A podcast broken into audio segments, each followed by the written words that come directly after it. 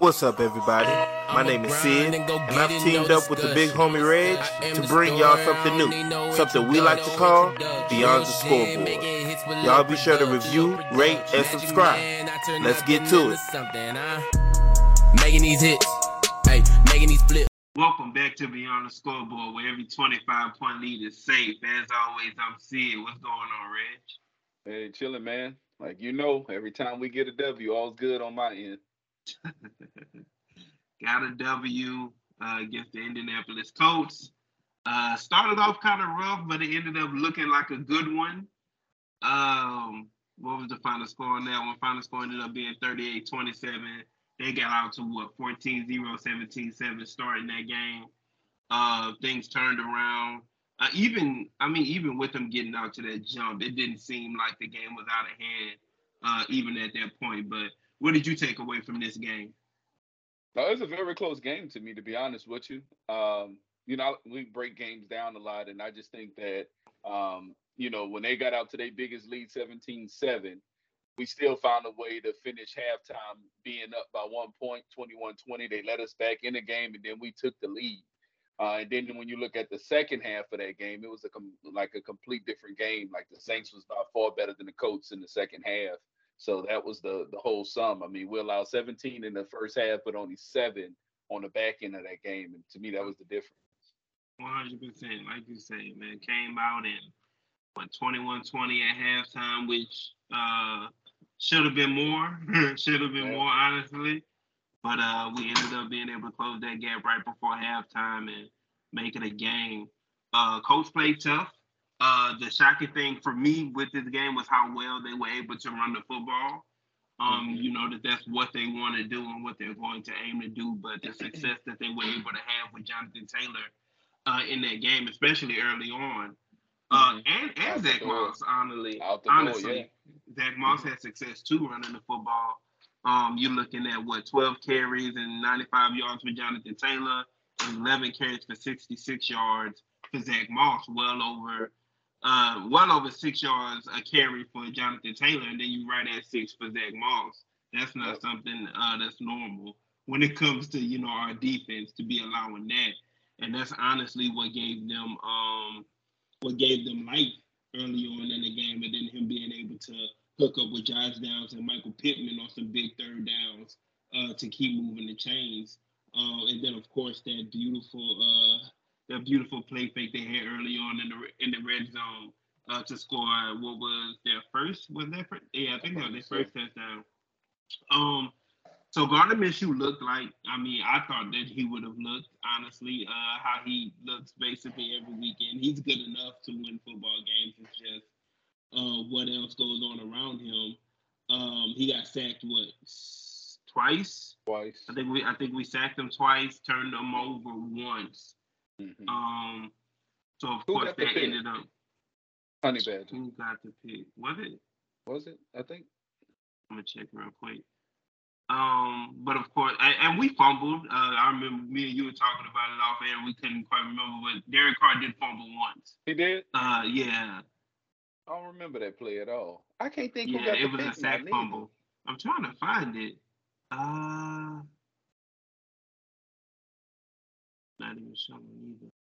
Showing me everything but the interception. Who got the interception? Oh, it's Paulson Adebo. Paulson Adebo, Paulson okay. Adebo got the interception. Oh yeah, when he turned around, he got his head back around and made the the interception on a deep yeah. pass. Yeah. Um, where is your concern level now? What the going back and yeah, we're going back and forth a good bit. Yeah, personally and just as a fan base throughout these first yeah. eight games in the season. Um, you come on coming off what was a decent win. Um, even the Jaguars game before that was a was a hard fought one. It's just a slow start that ended up, you know, turning into a hard fought battle that we ended up losing in the end. But you know, we're halfway through the season now. So where is it? Where is your concern level of uh of for Saints football right now?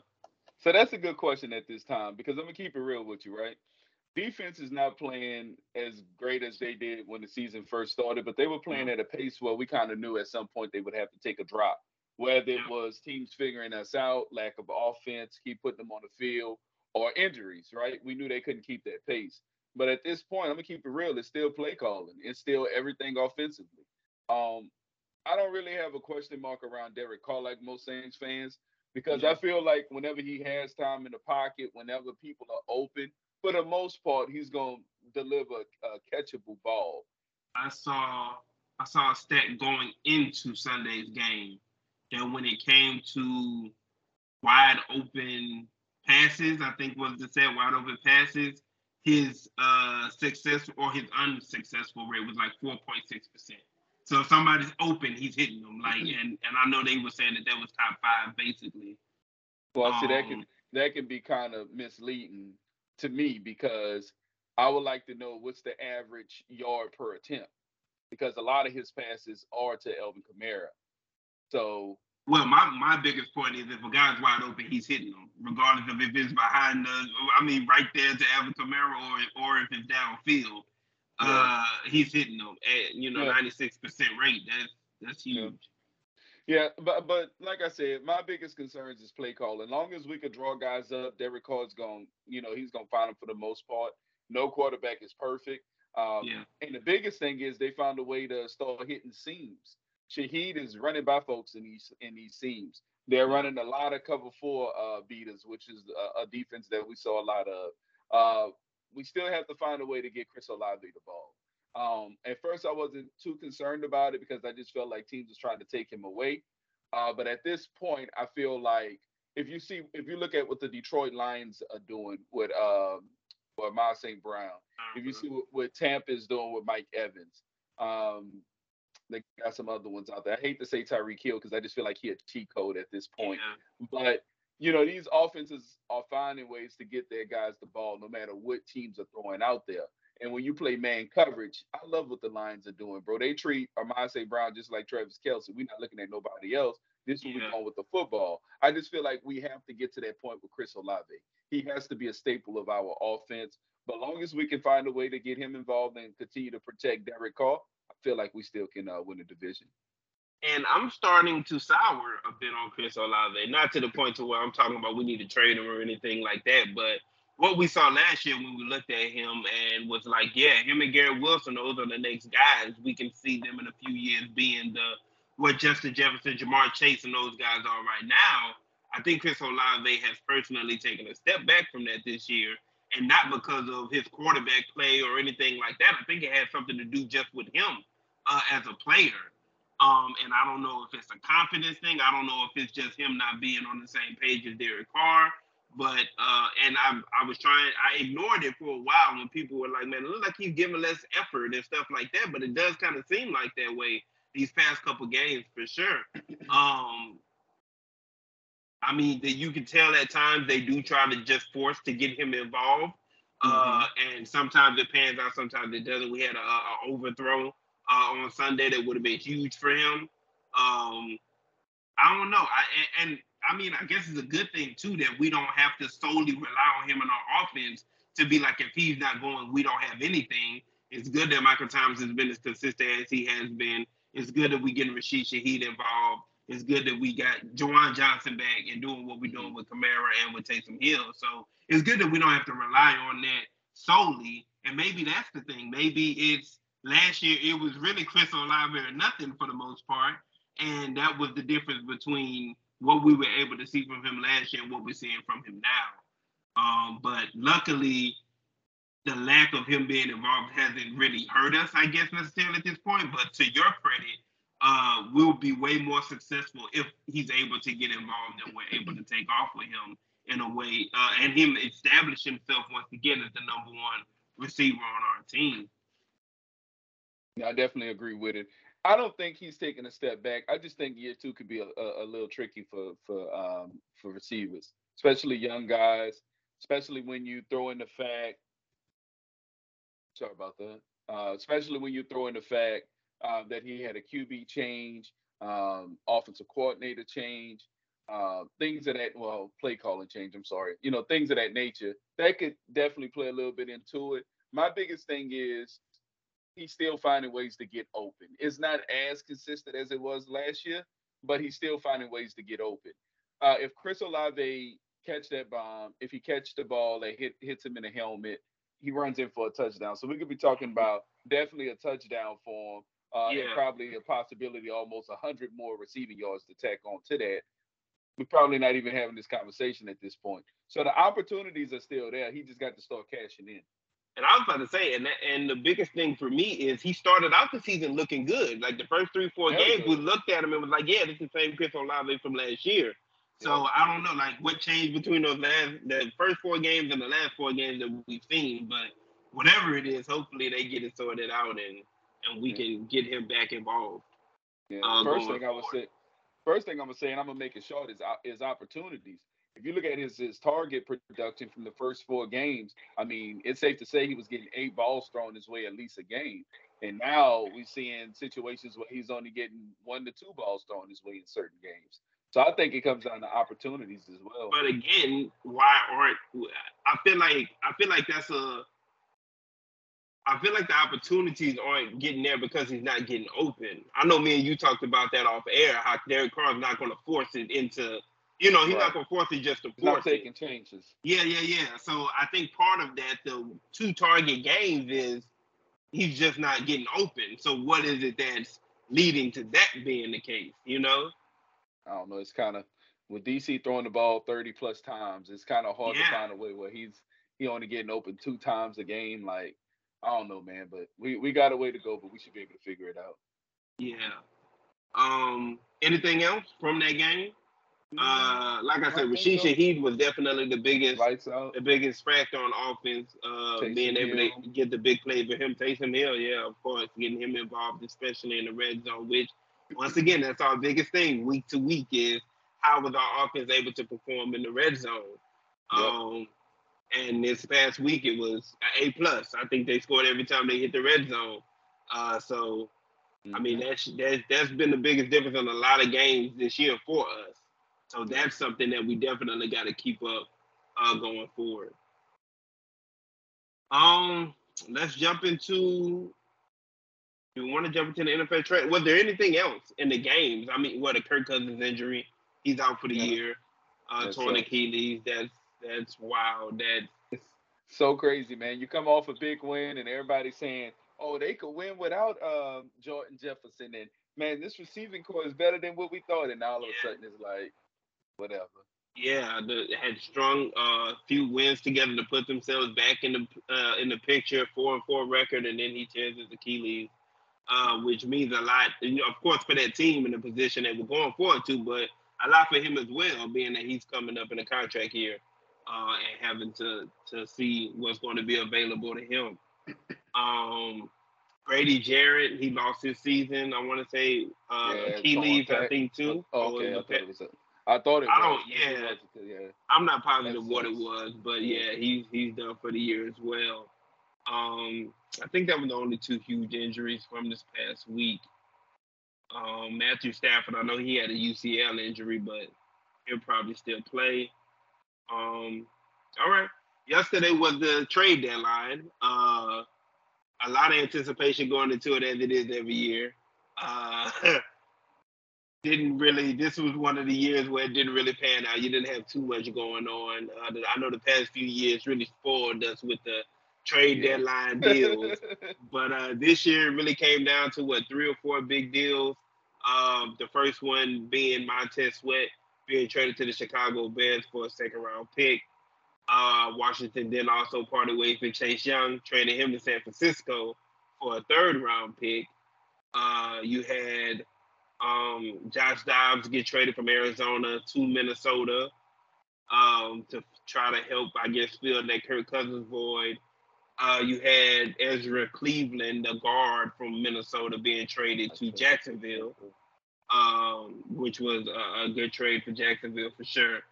Um, what am I missing? Rasul Douglas getting traded from Green Bay to Buffalo. I love that one.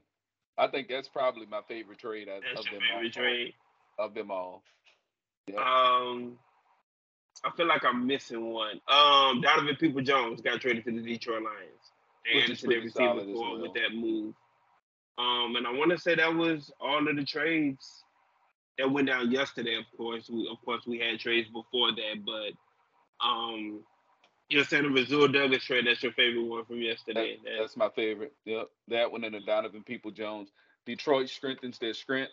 Had a receiver mm-hmm. step away unexpectedly. You go out and get a guy that's more than capable of stepping in that role and possibly even superseding it. Uh, Donovan Peoples-Jones also is a special teams guy, so if they get in the jam there, he can return kicks and punts. And then Rasul Douglas has played unbelievable for Green Bay since they signed him. Um, Buffalo always struggled at corner. It seems even when Tre'Davious White is healthy these days, you know, he's not in the same form that he once was when he was uh, kind of looked at as one of the best corners in in football. Uh, so you go get a guy that's definitely used to playing a lot of zone. That front four is going to, uh, you know, make it pretty easy for him. You know, Buffalo has been one of the better defensive teams the last three to four years in the league. So I mean, he just have to come in and keep playing as if he's in Green Bay, but you're playing with an offense that can score. So I think he's going to fit in, you know, right well over there. And Elam had been struggling. He's been a healthy scratch for, I know for sure last week. I think the week before as well. So that's somebody that they were trying to replace at this point. Uh, honestly, um, my favorite trade, I think it has to be Chase Young to San Francisco. Uh, for one, just because I like Chase Young as a player, but for two, to me, it feels like the Christian McCaffrey trade all over again, just on defense now. Did I need him? No. But he was available to go get, and he's going to help us get to where we're trying to get to this year in a huge way. Yeah, like this is a it's a huge uh, improvement over what we had, even though we may not have needed it. And, so it's the rich getting richer. Um, but to me, the second one is Montez went to Chicago, and I know we we're gonna have to sit down and just have an episode of us going over like bad franchises and the moves that they're making uh, going into this offseason. And the Raiders will be there too now that they find Joshua McDaniels and their GM and their offensive that coordinator was, out of the blue on a Wednesday. I was gonna say that was kind of shocking, you know. Yeah. I'm not, even, I'm not even a big fan of uh, Josh McDaniels, but I was like, really? Like but yeah. I guess you know, the, the, game just went so bad this past weekend. It was like we got to do something. Like, but to wait till Wednesday, the, the, timing of it was the biggest yeah. thing for me. I feel like I if they would have did it, well, they played Monday, didn't they? So they did. I guess yeah. they do make yeah, that do make sense. But yeah, we're definitely going to have to touch on some bad teams in the direction that they're going in. But I really did like the Montez Sweat trade. Um, I don't like either trades for Washington because now it seems like Washington's going into a full rebuild. Mm-hmm. Um, or maybe they just didn't value the defensive imposition enough to pay those guys what they were going to be demanded. I just thought that they would have paid one of them. I didn't think they were going to pay both of them. I thought they would have paid one of them. Um, but knowing that they have Daron Payne, Jonathan Allen to also take care of across that defensive line, there had to be a decision made somewhere. Absolutely. Um, I just figured that they were trying to draw it out as long as they could have. Yeah. Um, so to me, Washington is definitely the loser here at the yeah. trade deadline. That's, that's uh, crazy. Yeah, I, I can't wait for this to end so we can jump into this conversation because, like a lot of our conversations, I see it the complete opposite way. Yeah. So, uh, yeah. Yeah. yeah I, okay. I can't wait for that. But uh, so yeah, those were the deals for the trade deadline. Uh, I know Jameis Winston, uh, uh, amongst Saints fans, we were ready to give him to whoever wanted him. Uh, I don't think the Saints were ready to let him go, nor do I think anybody really came calling either, which makes sense. Um, mm-hmm. The way I feel about Jameis right now is there's a bunch of Jameses uh, to be, uh, whether they're on other rosters or free agents at this point. Um, I don't feel like he's a real upgrade over anybody that would have been called around for, even with the Josh Dobbs situation. I can see teams looking at them like they're the same, and Josh Dobbs has played seven, eight games this year, and that'd be the difference. So that yeah. didn't really shock me at all. Uh, that Jameis ended up staying put. Um, yeah, I, I, definitely thought he was gonna get moved to any and everybody. Like I just didn't see a situation where if anybody would have called, we would have never saw sent Jameis Winston packing, which means he had very little interest. Uh, because once again, we know we're gonna lose him at the end of the year, so yeah. you might as well get something for him. And to me, it would have gave him a chance to kind of go get a fresh start somewhere else, an opportunity to compete, even if it's next year, even if it's more learn the playbook, get familiar with the system, and then next offseason you're competing. Even if it was a situation like that, I honestly th- think Jameis Winston deserves it and has earned it. in this league. Uh, but I'm also happy we get to keep a quarterback that I feel like can come in and win a stretch of three to four games out of five or whatever for us as well. So. And I was about to say, seeing so little interest here at the trade deadline for Jameis makes me question whether he, whether he will actually not be a Saint no more after next year. Because if all he can find is backup duty across the league, it's hard for me to think that he wouldn't continue just doing it in New Orleans. Oh, he got to go somewhere. Like it, it was. I think. I think at this point it would have to be a situation where it's a rookie coming in that they want to bet on, but they need a veteran. So kind of like on the Michigan going to the Colts. They knew they were going to draft Anthony Richardson high, but they, mm-hmm. hey, we got a better quarterback. We can figure out which one is going to be best for us. Mm-hmm. so I think it would have to be a situation like that, and there are going to be a few of those for sure. Mm-hmm. Um, so we'll definitely see as time gets closer. Um, Kirk Cousins got hurt. They traded for Josh Dobbs, but they're going with Jaren Hall on Sunday. Um, Desmond Ridder got concussed. Well, he had a possible concussion. They didn't. Yeah, they didn't. They, they say he cleared the port- protocol. He wasn't actually yeah. concussed, but they took the chance to enroll with Taylor Heinicke. They already came out and said Taylor Heinicke is their starter for this week as well. Took long enough. They get, but took took long enough. I guess it's reasonable. You give them half of a season, you know, see what it is. Desmond Ridder isn't the answer in Atlanta. Jordan Love isn't the answer in Green Bay. Um, Bryce Young got his first one on Sun win on Sunday, which I kind of felt was coming. Kinda, yeah, I kind of felt that one was coming against I think Texas was, team. I didn't think it was going to happen against Texas, but I definitely felt like they were getting closer to getting that first win. I, yeah. I just did not see them beating Houston. I and I, I saw it. I saw it. Houston, Houston has some flaws. Uh, and once oh, again, Carolina, Carolina is getting better week to week. It's not like they're out here just getting beat over the head every single yeah. week. So, um, and before we, we push forward, Atlanta, you made a comment about Ridder, uh, Desmond Ridder. Desmond Ridder. I think another thing that we got to take into co- consideration too is Arthur Smith, bro. Like you know that job is just not sitting over there, you know, put in the safe and they're saying you got time, don't don't worry. Mm-hmm. I think mm-hmm. that has something to do with it too, because even that game, I think Taylor Heinicke would have won that game if he was the starter. Yeah. Um, so I think that plays a little a little factor in there as well. I think I think that if Arthur Smith was really worried about job security, he would have benched him a long time ago. I think that's why that's the re like that. What that's what makes me think that his job is safe I feel like if he was oh. worried about job security, because we're talking about seven games, we won't count this past week. We're talking about seven games that were all winnable if Taylor Heinicke was quarterback.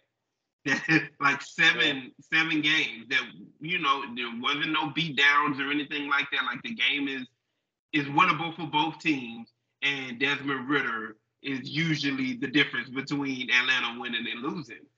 Uh, so yeah, I feel like if if his job was in jeopardy, he would have he would have pulled the plug on Desmond Ridder a while ago. I think they just really wanted to get a big sample size on can this dude be our franchise quarterback or not. And I think they finally come to the answer of no, he can't.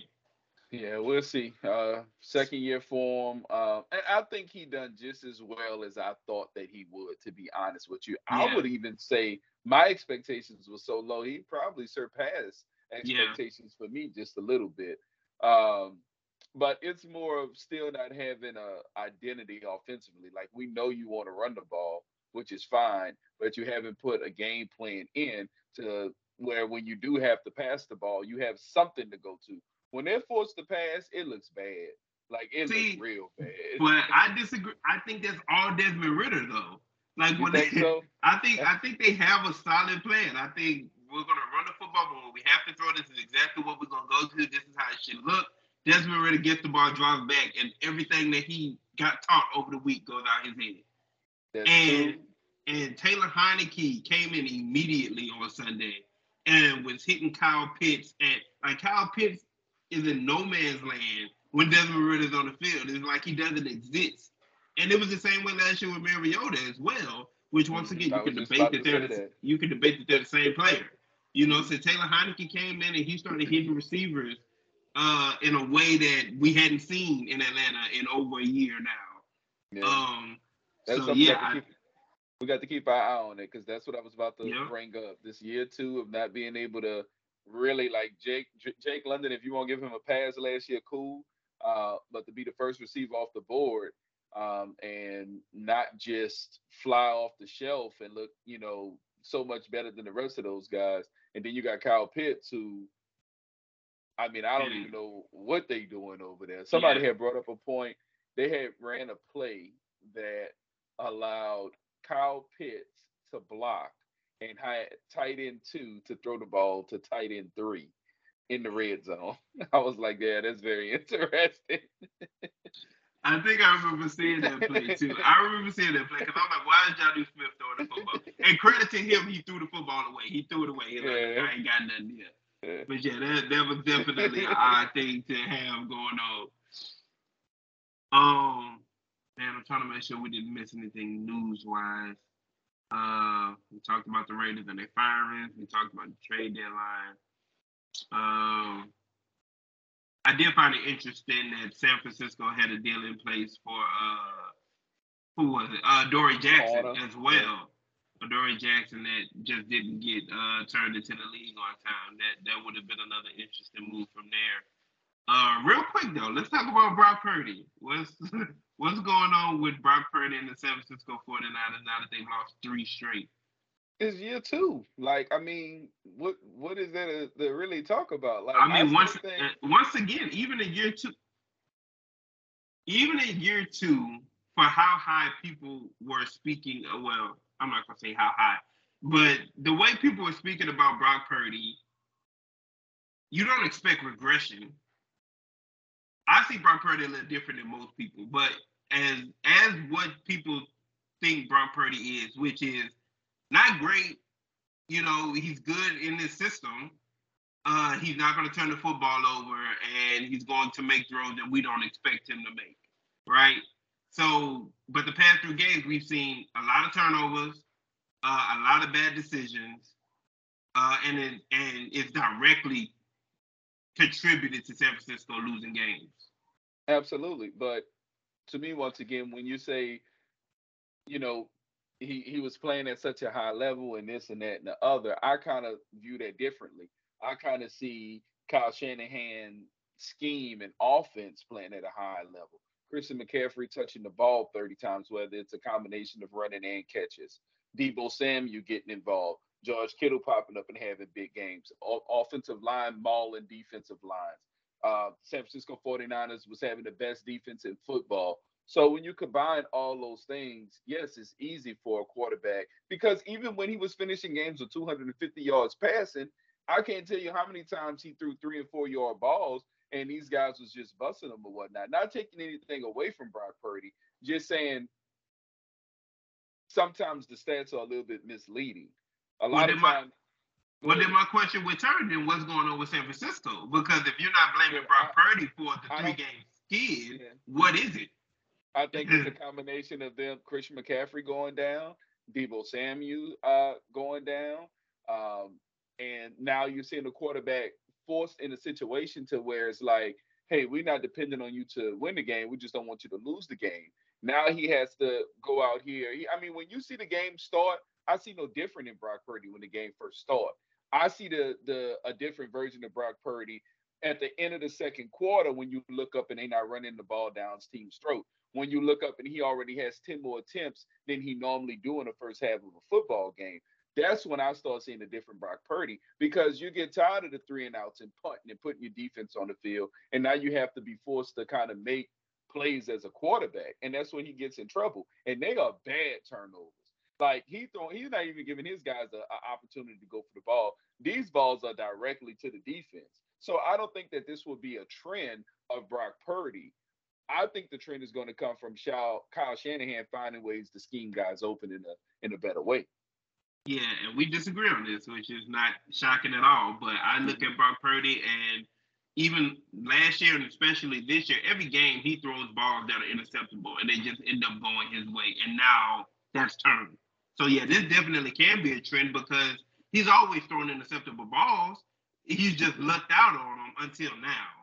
Uh, Mhm. How long will that last? Who knows? you know, it could come back next week and he goes back to not turning the ball over at all because luck is on his side. But he has a tendency to put the dude is a good quarterback, but he does have a tendency to put the ball in harm's way from time to time. Yeah. And if the defense capitalizes on it, then San Francisco is susceptible to a loss. If they don't, they're gonna be hard. They're hard to beat. So yeah. I do put more on Brock Purdy than anything else in this situation. Uh, and we'll see how that how that turns out going forward too. Do you still feel like they're the best team in the NFC?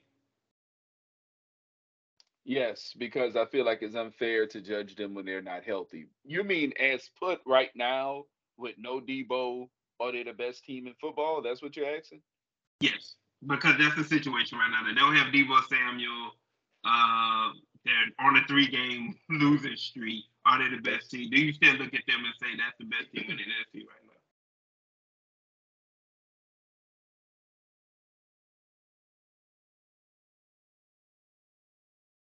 It's kind of tough, man. They right there, bro. That, yeah, because I was about yeah. to say, because to me, it comes down to what we just talked about with Brock Purdy. like it's it's really about whether the luck is on his side or against him when it comes to those without, passes. Without Deebo, I would give the, the slight edge to the Eagles. The actually, Eagles? without yeah. Deebo, simply because it's a passing lead, it's a quarterback lead. Philly has the best receivers. Philly has the best, the better quarterback. Mm-hmm. Um, everything else is going to cancel each other out. Like San Francisco defense is good, but Philadelphia defense can be good as well. Um, special teams are good on both sides, and coaching is good on both sides. So I I would ride with the team that has the better quarterback in situations like this, especially knowing he also have the better receivers. Uh, but once again, if you get Deebo Samuel back, then I'm right back saying, yeah, San Francisco is the team to beat. Yeah, um, and Philadelphia, I mean, they're looking better as the season goes on too, which is crazy because they were already looking pretty good. Um, but adding Julio Jones, uh, another big body for the red zone, adding Kevin Byard, one of the best safeties in the league. Uh, that team is, and AJ Brown performing the way he's performing, what he just broke oh, a record for most games with 125 yards uh, in a row. So yeah, out, he's playing lights on a different level. Yeah. Yeah. Um. Hey, I thought about one more thing to ask you about, and I don't remember what it is. So I guess we can move past that. Start looking towards uh this week's games. Um, and of course, start with our own. We uh we got Chicago coming down to New Orleans. This is definitely the biggest spread that we've had in our favor uh this year. What is minus it? eight. We're minus eight. Minus eight. Okay minus eight. Um, I'm gonna try not to mess up this dude's name. What it is, Tyler Bagent. Uh, will be starting again. I know they said that even if I, I think they said just Justin Fields, they expect him to practice this week, but they just want to give him more time, which is smart. Um, so Tyler Bagent will be strolling into New Orleans with uh, what he has at his disposal with that offense uh, and with newly acquired defensive end Montez Sweat. Uh, and they're going to be, and like I say, the Saints are minus eight favorites in that game. So, what do you see when you look at this one? A W. uh, I think this is a game that we need coming off of our pound for pound best offensive performance of the year, right up there with you know the the Patriots win and things of that nature. Uh, I think we needed a team like Chicago um, that we can come out, continue to move the ball around, and have success. Uh, the defense, uh, they got players, and the defense is not as mm-hmm. bad to me as people may think. Yeah. But when you can't do anything offensively, they put the defense in the bind. Exactly. Um, so the defense is good enough to kind of test us and throw some some curveballs there. Uh, however, I just don't see their offense being able to produce anything. If they often score 17 points, I think like you know all praise that coaching staff. You yeah. know, especially if, if they come early in the game, you know, and not late, because we know for giving away cheap points at the end. But overall, I think Derek Carr has a has a good game, especially if the O line continues to to pass protect. Alvin Kamara is going to find holes and run the ball. Taysom Hill is going to be uh, effective. Um, this is a game that I can see the Saints winning. I would probably say 30 to 20, 30 17, somewhere like that. I definitely think we can uh, find a way to put up 30 points again uh, against the Bears. And I'm going to go further than that. I'm going to say 28-13. I don't think that this team should score more than 14 points against us, uh, and I don't think they will. I think uh, even more than Justin Fields being out, um, that offensive line is still not one to like that's that's the number one thing on that team that has to be fixed going forward. Um, and our defensive line has played really well this year.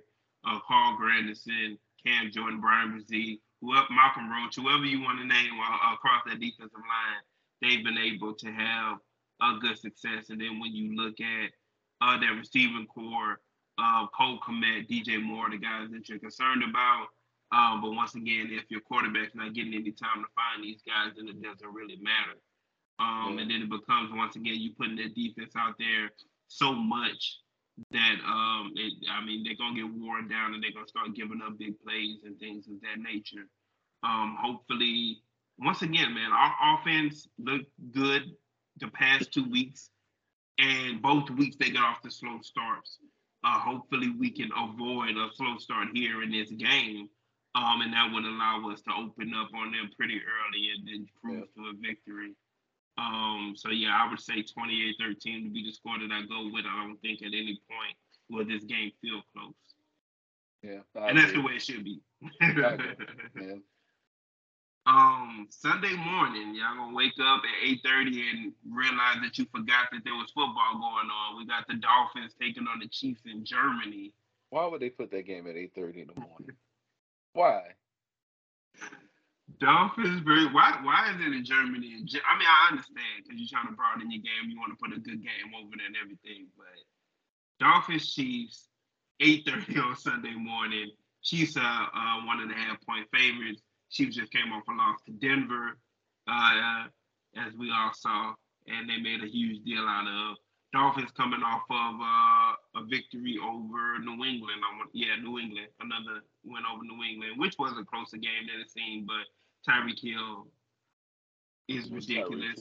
Jalen Ramsey got a pick in his first game back. Should have been a pick six. That's how I know he's not healthy. It would have been a pick six if he was 100 percent healthy. He he working his way back into it, but this should definitely be a, a really good matchup. Um, what do you have going? How do you see this one going?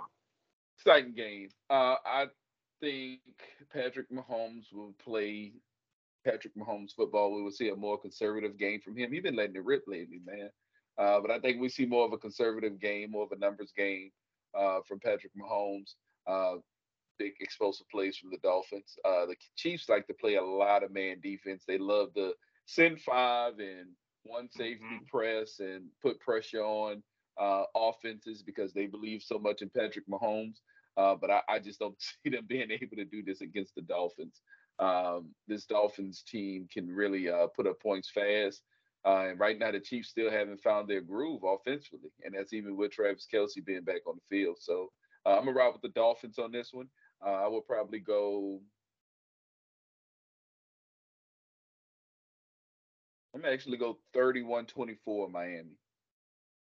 Okay. I'm looking at a similar score. I'm going to take the Chiefs though. Um, a bounce back game um, for for certain. A healthier Patrick Mahomes. He was dealing with the flu last week as well. Um, but also there is something to knowing your opponent, and they know Tyreek Hill better than anybody else does in this NFL.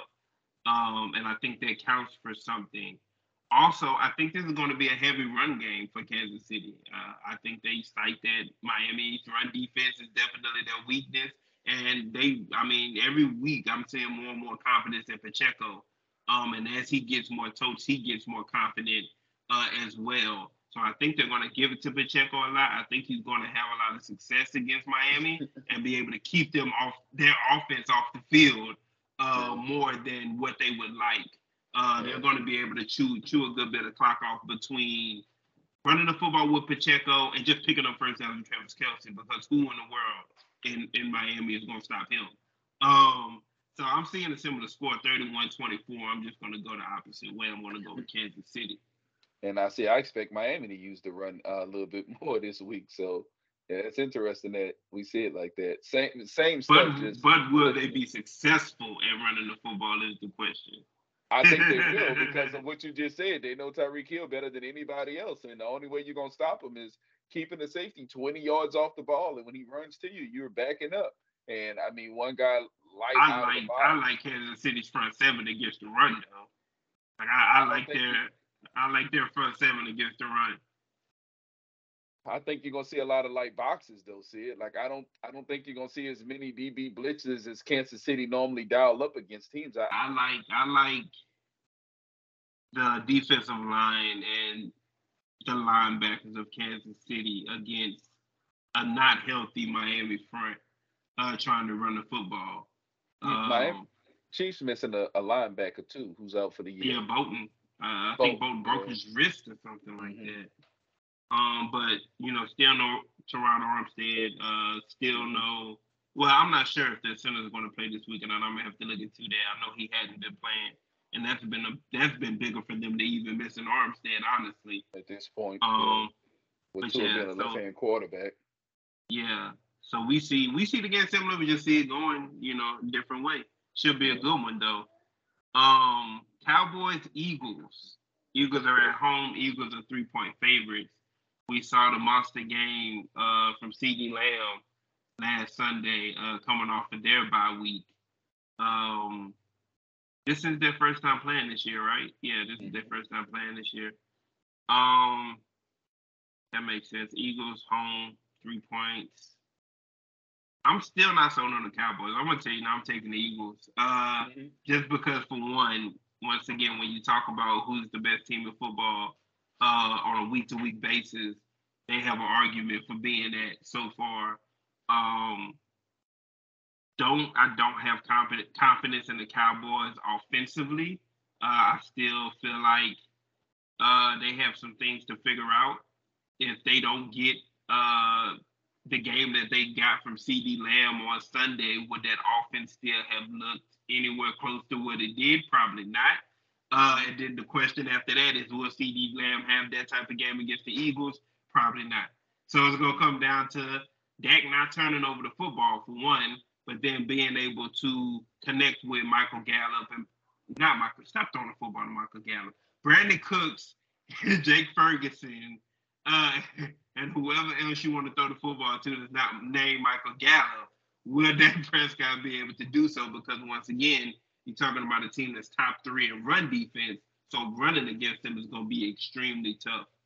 Um, and I can see the Cowboys struggling bad in this one. I'll still say, I still say they make a tough game out of it. I'm going to say Eagles 28, Cowboys 17.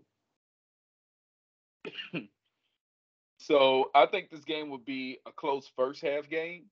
I yeah. think we see a situation where you can see the Eagles going into halftime 17-10 or something like that.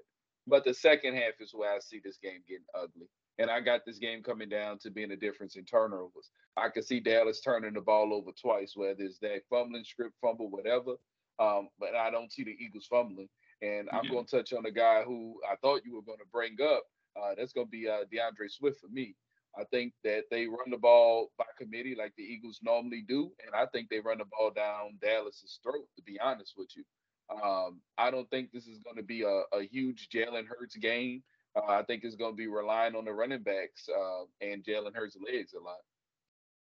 That's interesting because I can definitely see Philly going into this game and saying, "Look, we're going to throw the football because we don't, we don't, we their yeah, second, well, nothing in their secondary scares us." Like, but, and especially but, the way that AJ Brown is looking right now. Uh, and and the rest of the weapons that's on that on that yeah. team in general, I wouldn't be Absolutely. shocked if they came out uh, throwing the football, building that lead, and then being like, "Well, we just gonna run it the rest of the way." Yeah, the lot the Cowboys are so uh, thin at D tackle, and the Eagles are built tough at guard. So I mean, mm-hmm. when you talk mm-hmm. about the physicality of that run, that run game, I just think they're going to have so many opportunities to exploit Dallas it's Which is sad because they go they they gonna they gonna be able to exploit them through the run through the pass. They're gonna be able to yeah. exploit that defense regardless of how they yeah. choose. If they choose Jalen Hurts, we just gonna let you run the football whatever you want to. They're gonna kill them like that too. So yeah, pretty much. Yeah. So I I can see this being a Jalen Hurts throw the ball for 260, run the ball for 30, 40 yards or something like that. Yeah. Um, but it's just going to be a time possession type game. Dallas yeah, get the ball. Definitely going to see probably 20, 20 carries in this As one. he should. Yeah. And Dallas have to force it in the second half. I, I, I'll take the Eagles. I'm going to go 27 17. Okay.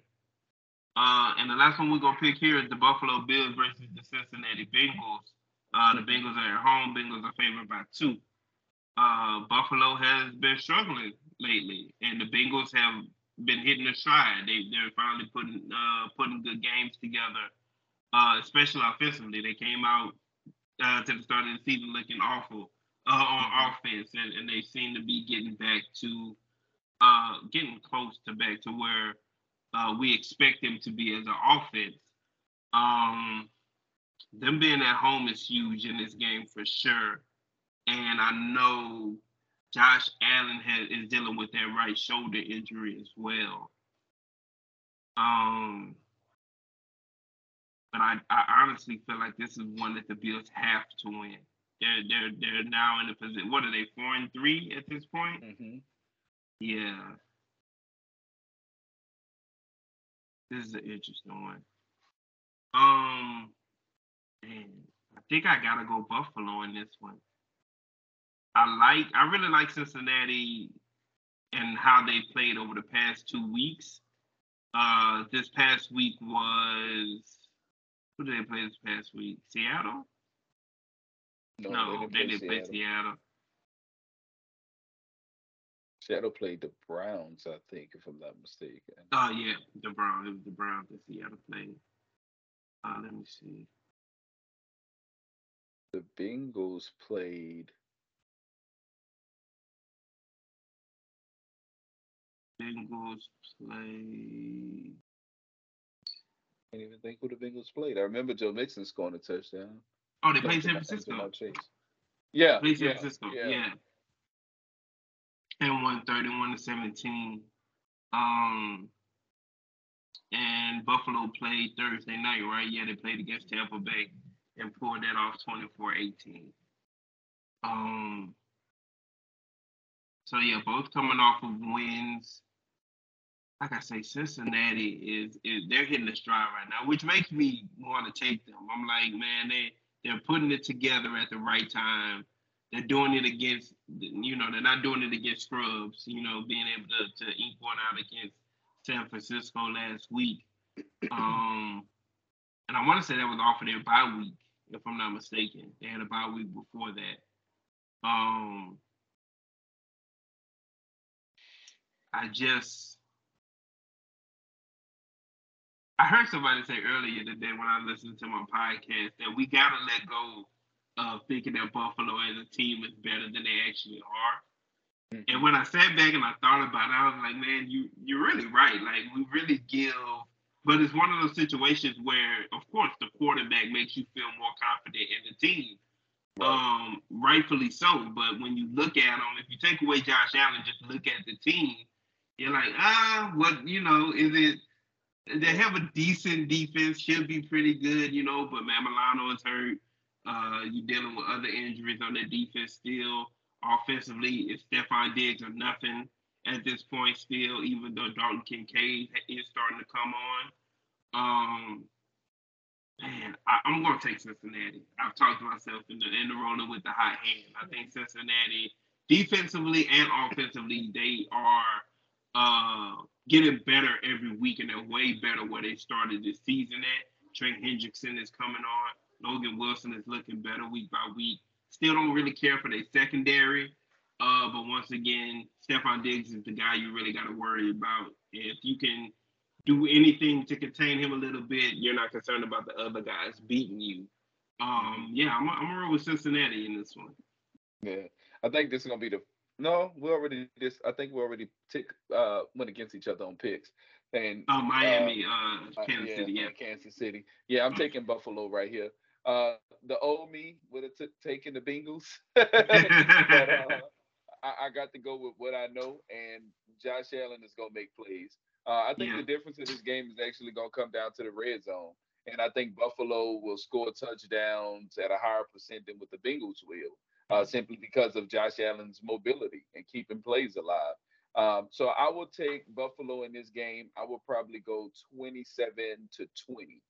Uh, I do Okay. think Cincinnati have their moments, but I just think once they get in the red zone, Buffalo anchor down and cause them to take three. And I see uh, Buffalo being able to score touchdowns, basically whether they're in the red zone or not, just because of Josh Allen's mobility.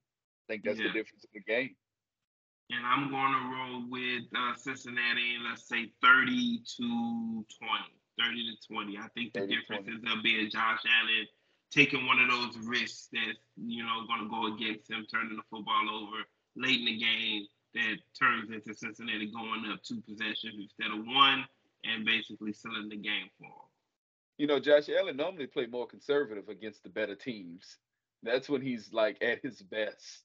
Yeah, true, but just like uh, when they lost to Jacksonville, there are going to be plays where it's let me just get the ball to my guy, and it's going to be jump ball situations, and Yeah. you know, in, the, in the Jacksonville case, it was one of the last drives of the game. He put the ball Mm-hmm. up, put a good ball up. Steph Diggs had a, a, a chance to come down with it. Just the defender came down with the football, and that was the difference. Um, I mean that's it. That's all we got for Cool. football today for sure. Uh, the James Harden trade finally happened. Uh, like I told you yesterday, uh, whenever he gets traded, it's just a sigh of relief that that's over with. Uh, that I don't have to hear anything else about him wanting out of wherever he is.